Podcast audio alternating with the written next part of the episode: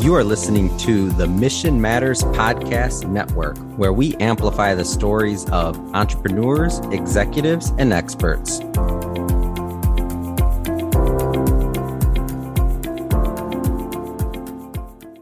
Welcome to the Leaders Lab podcast, where we unpack lessons from great leaders across all walks of life and turn them into actionable advice to help people on their own leadership journey. I'm your host, Ken Eslick. On the show today, we have my friend Sarah Jones. Sarah is a CPA in Texas, licensed by the IRS in all 50 states. She's also a certified tax planner. She's passionate about helping her clients achieve financial success gain, clarity in their business and save on taxes. She's helped me a ton over the years. And uh, welcome, Sarah. Nice to have you here. Thanks so much for having me, Ken. Yeah, absolutely. So, Sarah, I know that, you know, we introed you because of what you do for work, but like I'm more concerned or more interested, I guess, in how you got here. So, can you walk us through what your journey has been, maybe, you know, even growing up and, and going through school and how you got to where you are now?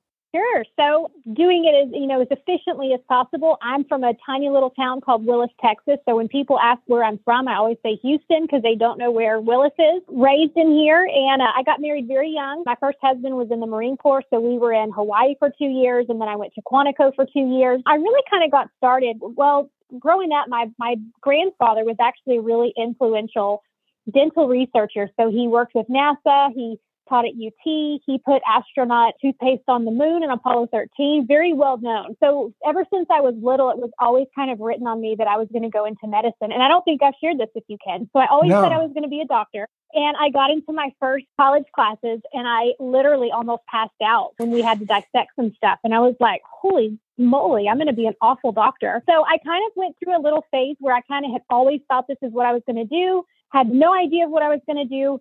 And so I picked business. My undergrad, I did business because I was like, I have no idea of what I'm going to do. And it's kind of versatile. So I did that. After that, I came back to Texas, went through a really bad divorce, and I was a single mom. I stayed at the Department of Transportation here in Texas. I was a budget analyst for about 10 years. And through that, I was really became very motivated to go to graduate school and provide a, a good, you know, life for me and my daughter because I was a single mom. So I put myself, I got my MBA in finance and I graduated with only one B. I was very proud. I had a 3.86 and drank tons of coffee and stressed out, but I did that. And then I got a master's in accounting and then I got a master's in finance. And then I ventured out. I did some work in public hospitals. I did a private hospital. And then I became a controller of a small medical facility. And then my last job, I actually was in a city. I'm not going to say the city in case people are hmm. listening to this that are from my area. But my last boss threw papers at me and not just me. I mean, she threw papers at everybody. She was extremely stressed out, not a great leader. And, but I'm very thankful because I remember going home to my husband. I said, Phil, like, do you mind if I just, you know, try to go out on my own? And he was, I'll never forget what he told me. He said, Sarah, the worst case scenario is you go out and let's say you really suck at it. You go get a job and you're doing exactly what you're doing now. And I like, that hit me and really stuck with me because it's like, okay, this is the worst case scenario. So right. I put my notes in and kind of built my business. And in, that was in May of 2018. I quit my full time job and ventured out. And it was the scariest, most gut wrenching experience. I'm extremely conservative and definitely was very much so outside of my comfort zone and my elements. But I will say that I absolutely love what we do. I feel like we make a huge impact for our clients. I kind of feel like I become a part of my client's business and their business family, and we help them grow. And it's just incredible. I'll definitely say that I, I would never go back and be a an employee or somewhere else. I really like being an independent CPA firm here in Texas.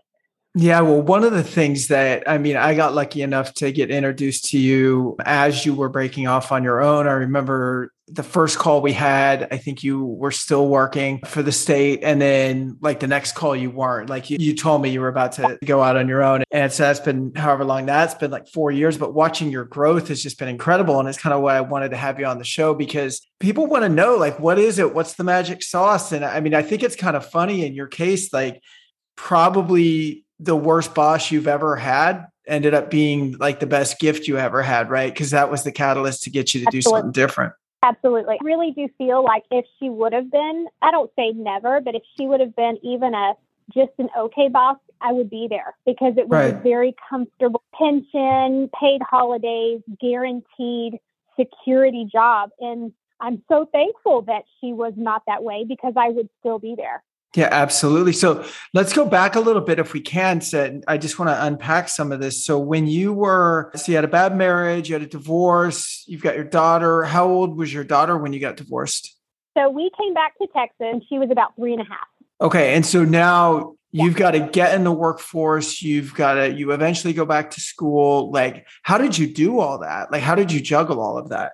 Well, I was extremely motivated. I will say that I think that there's two types of people. And I bring this question up to my husband all the time. What makes some people do something one way or the other? Like I could have taken my divorce or any situation and just said, you know what, man, this sucks, and just been in it and dwelt in it. But I'll be honest, it pissed me off enough to know that I was in the situation that I was not going to stay in it. So I did my interview, like literally, I think the first week I was back in Texas and I got the job with the Department of Transportation. I stayed there again for 10 years. But I immediately started my journey in getting my MBA because I wanted a better life for Chloe. So I remember I would drop her off at daycare, go to work all day. I worked eight to five.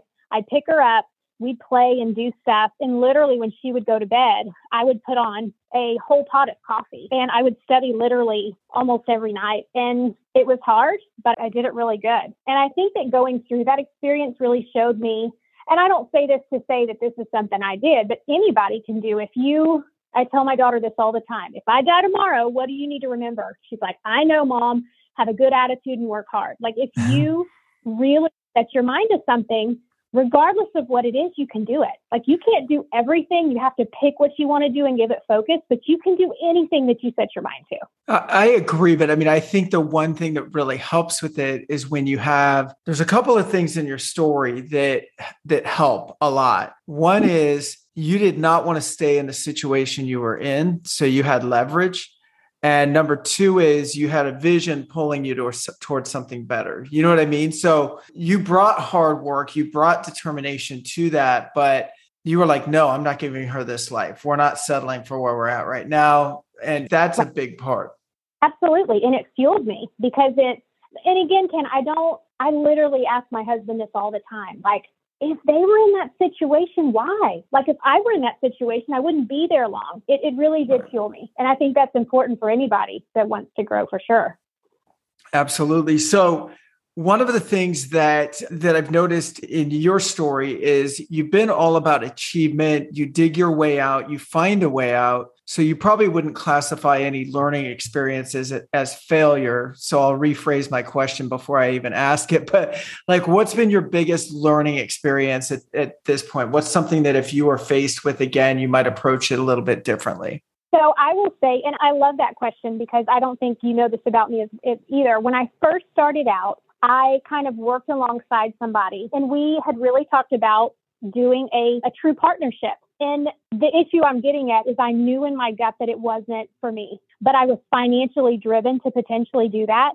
And I would say not listening to my gut has probably been my biggest failure, but has been something that has has really been the hugest return on on any type of investment to learning to you know to actually listen to myself. In that situation with this gentleman he was a a dear friend and we ended up not partnering but i kind of felt like i strung him along a little bit because i wanted to but i knew in my gut that it wasn't right and i should have just been completely upfront. Not, because i didn't want to hurt his feelings but i feel like if the way that i treated it wasn't genuine to who i am as a person and it looked poorly on me. It looked like I was kind of flighty a little bit, and I'm not.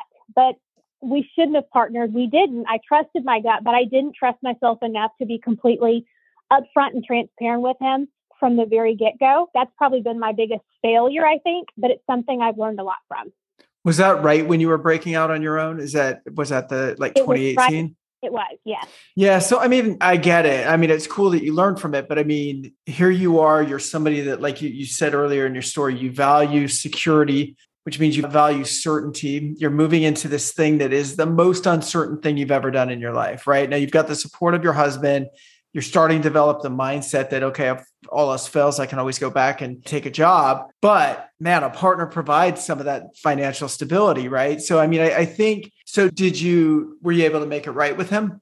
We did. We've made it right. We have had lunch, and I actually send him a Christmas present every year because I'm so grateful for the experience. yeah. because it truly teach me so much. So, what's one thing your journey has taught you that you think everyone should learn at some point in their life? Oh man, if uh, that's hard to just pick one. I would say because we talked a little bit last time, I would say I would default to my answer of what I talked about before is knowing. I think it's one thing to be successful in your craft. Like I'm a CPA and I'm a darn good CPA. I'm not tooting my horn, but I'm good and I'm passionate. It's a whole other ball game to run a CPA firm with employees and be a leader. That's something that ex- was extremely overwhelming to me and I'd never done. I so like we did the Enneagram and we actually have a coach coming in to do Enneagram training next Tuesday, I think, with our team. I am an eight and I am a hardcore eight. You ask my husband, he'd be like, Yeah, she's she's a hard and my husband's a nine, like the most non-hardcore person ever. My financial controller, who is my right-hand woman and who runs the show, is a six. So she's extremely loyal. She's very outspoken and our personalities conflict a lot. And early on in our journey, we would have conversations and she wouldn't feel like she could talk to me about anything. And then she always felt like I was being rude and I didn't mean to, but it's because I'm an eight. So I would absolutely say if you've never done that Enneagram and found out what your personality is and how it relates to your team and even for your marriage, because it's it's so spot on that like literally we were dying laughing because it, it calls you out on your stuff, but it, it helps you to communicate in a way that you know how to communicate with somebody on your team in a way that it's going to be, you know, received well. And I can't say enough good about it for sure. Absolutely. That that's been a game changer just in our team. Well, you know what's funny, Sarah? Sometimes, so I think you're absolutely right. Like, you're going to have people as a leader, you're going to have to manage all kinds of personality types and understanding other people's model of the world and how they approach things and like adjusting to that. Then there's this natural human nature thing of like when you're an eight and you meet another eight, you just go, I like her or I like him. And yeah. that's why I think you and I can chat so much because I just pulled up my Enneagram score. Guess what? Guess how? So they scored on a scale of one to 100 on my eight is a 98. So I'm an eight as well. I'm an eight. I had really high scores in eight and three and seven. Those were my biggies. And that's exactly how I am. Wow. Okay, cool. So it's easy though. That's what I'm saying. Like if one of us reported to the other, it probably wouldn't be that difficult because it's like, oh, I can just talk to Sarah the way I would want to be communicated to, right? But that's not going to apply to everybody. And so, yeah, really good to learn that lesson. There's a lot of other, I like the Enneagram a lot. Understanding people's human needs is really awesome too. There's a human needs assessment. We also work with the DISC profile, the DISC in conjunction with Enneagram can be awesome. So very cool. I'm commander and I've spot on as well. Yeah, yeah, so cool. So tell me a little bit about, I mean, what's happened so far, especially since you started the firm? What's happened that you really didn't expect at all? Because I mean, I feel like it's really, you know, blown up in a great way. I mean, you guys have, you know, you, you just moved into a new spot. I know you've hired more people. Like, is it all just kind of unraveling as it happens? Is it still kind of surprising to you how much success you guys have had? It's very very surprising. And I'll tell you why. I feel like most people go and they do marketing and we have not. We completely organic. 99% of our client base is from referrals. I feel like the reason why we're successful is because our heart is in the right place. And I don't mean that just to sound, you know, like a Hallmark station. I mean, we really are passionate about our clients in making sure that they're strategically set up and doing what's best for them and their businesses and their family. I feel like in our industry, and every industry is different, but when I have a client come to me, the two complaints that they everybody says is I can never get a hold of my CPA. And then, man, I finally get a hold of my CPA and I have no idea of what they're talking about. They don't talk to me in a tangible way. And I feel like that's where we shine. And I feel like that's what sets us apart. And we have, we have grown exponentially. And we literally the only form of marketing that I've ever done, we have a billboard. So we're right off of I 45, which is our main freeway, and we have a billboard for our new location, and that's it. And we have, I can't even, I mean, it's very, very amazing. But I think that's why, it's because we kind of shine in an industry where there's a lot of unhappy clients. Well, yeah. I mean, what's funny, you're in an industry where I was like, I can just do this myself right? I, I good with numbers. I didn't feel like the accountants I had worked with in the past were doing much more than putting stuff into software for me, right? So because I didn't know the difference between, you know, just having a regular accountant and an actual tax planner and things like that. It was funny because when you and I met and you don't have a salesy personality, but you don't need to. I mean, I think, you know, right. when we met, I remember you just said, Hey, uh, you know, good to meet you again. We got that Enneagram match. So it was easy to talk to you. But then you said, just send me your last couple of years of returns and I'll let you know what I would have done differently. And you would have done, you know, you brought him back. You said, I could have saved you a lot of money. And I said, great, here's why. And it was very clear explanations of here's why. And the rest was history. And now, you know, I'm working with you on all kinds of things trust, right. estate planning, uh, foundation, things like that. And, you know, you're such a vital part now to our team, Sarah, that like on our company org chart, there's a box with just like four professionals in it that are like we consider part of the team and your firm is one you and your firm are one of them oh, I you know, love so, that. Yeah it's for real though i mean i even want to meet with our team i'm like oh you guys haven't met her yet but Sarah's part of our team too. She's almost like our, you know, I almost look at you as like a fractional CFO or something like that, you know, for, for the Leaders Lab. Sure. So very cool. Well, let me dive into a few questions for you. So tell me, you're still raising kids. You've got, you know, the business, which is cranking. You've got, you know, you're married, obviously. What is your weekly schedule like? How do you balance all that? So, and, and I, that's a great question. I really, so it's, it's hard. I'm not going to like sugarcoat it. It's very difficult. I feel like I go, I try to read all the books and wish for the magic pill to say this specific time blocking is magic and will change your life.